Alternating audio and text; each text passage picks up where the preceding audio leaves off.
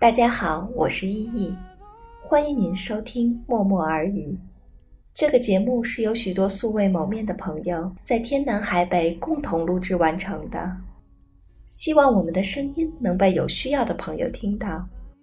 您可以通过声波 FM 或者荔枝 FM 幺三幺六六八二点播收听。如果您也关注视力障碍群体，欢迎您通过专为视障朋友提供有声服务平台的声波网收听相关节目。同时，您也可以通过声波 FM 为视障朋友录制您自己的有声节目。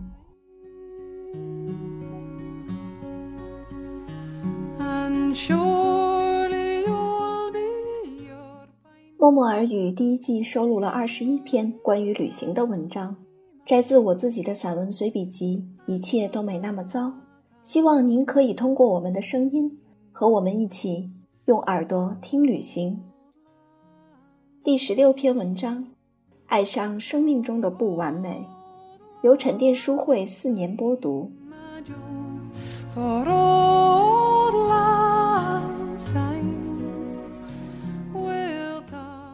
爱上生命中的不完美。从法国的南岸到意大利的西海岸，沿海高速风光无限，无数的大小隧道开凿在纵贯南北的亚平宁山脉上。让蜿蜒的山路也变得不再难行。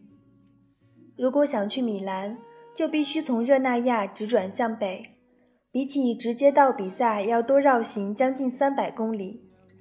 在规划行程路线的时候，我们差一点错过米兰，最终还是无法割舍，才得以见面。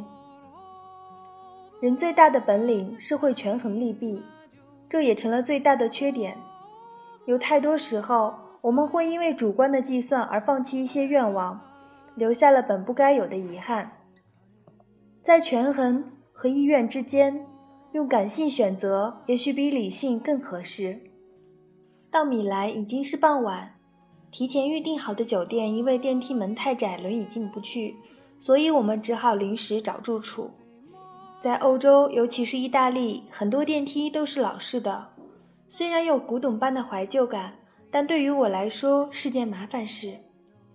如果是常人，旅途中偶尔有些不按计划出现的小意外，并不是令人烦恼的大问题。坐着轮椅到处找落脚地，可不那么轻松。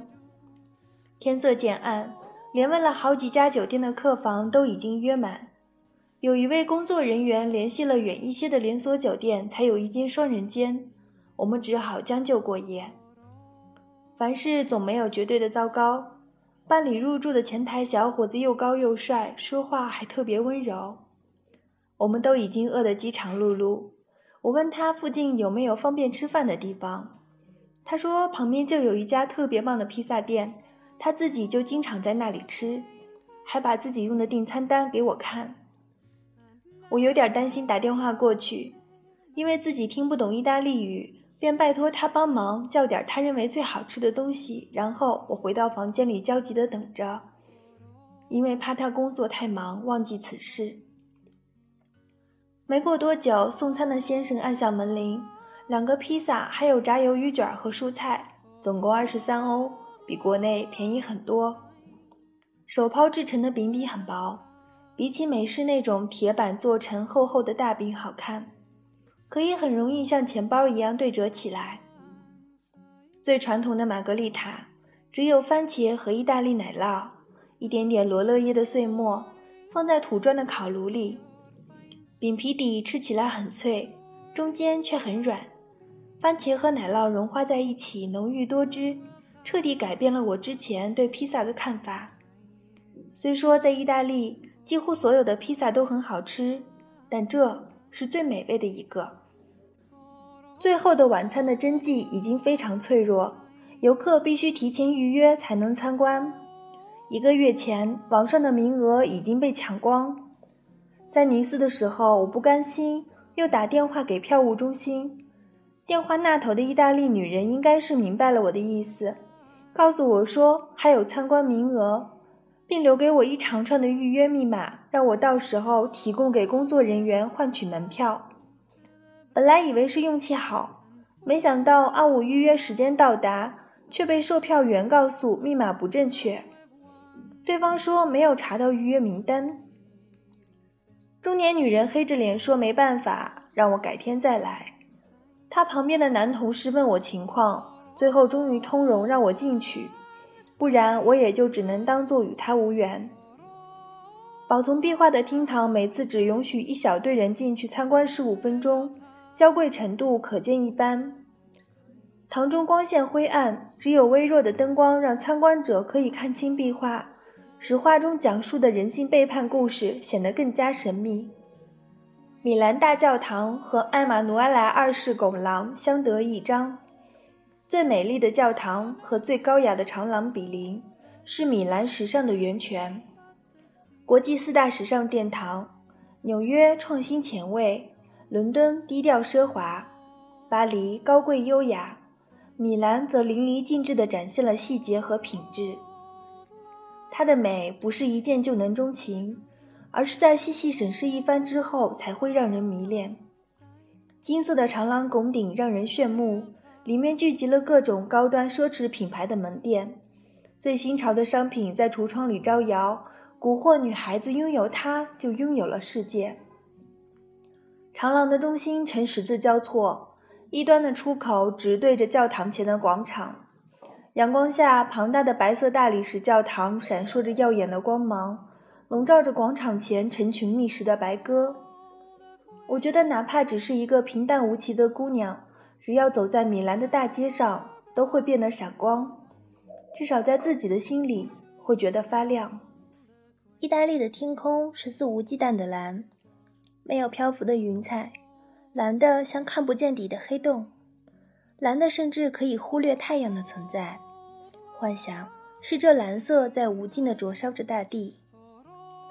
如果没有比萨斜塔，比萨只是一个平淡无奇的小城。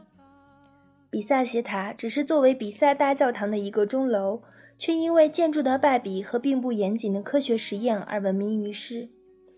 教科书中讲的两个铁球同时落地的故事，让毫无质疑精神的我深信了许多年。长大以后，我才发现。有太多的事实被颠覆。曾经对课本的完全迷信，如今只好一笑了之。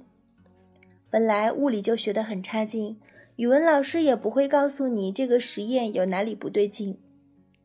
旅游产品的营销者宣传说，比萨斜塔很快就会倒下，不能错过它倒下之前去瞅一眼的机会，就好像他们说。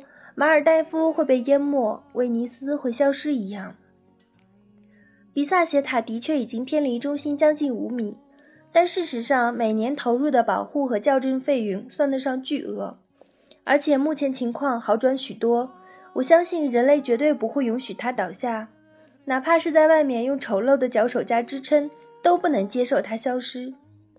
我们难以分清每天接收的大量信息有多少是真，多少是假。似乎现在只要能达到造势的效果，连事物最基本的真假都已经变得不那么重要。奇迹广场上四座建筑组成了连续完整的整体，各自独立又相互关联。在比萨斜塔面前的游客是最可爱的，所有人都在借用视觉错位跟斜塔合照，用手推的，用脚踹的，用屁股顶的，都在展示自己想把斜塔推直的力量。如果这里没有了比萨斜塔，眼前这些游客做出的这种穷体荒诞行为就会显得很滑稽。所以，比萨斜塔一定不能倒下。我也不能免俗，总要用自己的方式跟他一起留个纪念，因为大家爱的恰巧是他的不完美。在这个世界面前，我总想试图掩盖自己的不完美，总想让自己看起来并没有残缺。渐渐的，我才发现，原来世界上根本不存在完美。每件事、每个人都或多或少拥有残缺的一面。不健康的身体、心理的疾病、不算美观的外表、未完成的作品、难以长久的岁月，我们似乎绞尽脑汁也找不到所谓的完美。卢浮宫的三大镇馆之宝：无头的女神、断臂的维纳斯。还有笑容有些模糊的蒙娜丽莎，没有一样可以达到普世观念中的完美，可它们成了世人心中的珍品。如果比萨斜塔没有倾斜的缺陷，谁还会在意庞大教堂这个附属的小钟楼？凡是留有余地，才会有无尽的遐想空间。造物主并不允许十分的饱满，这也就是所谓的“天道既满，人道既全”。或许这种想法在许多人眼中只是牵强的安慰，但至少可以安抚纠结执着的情绪。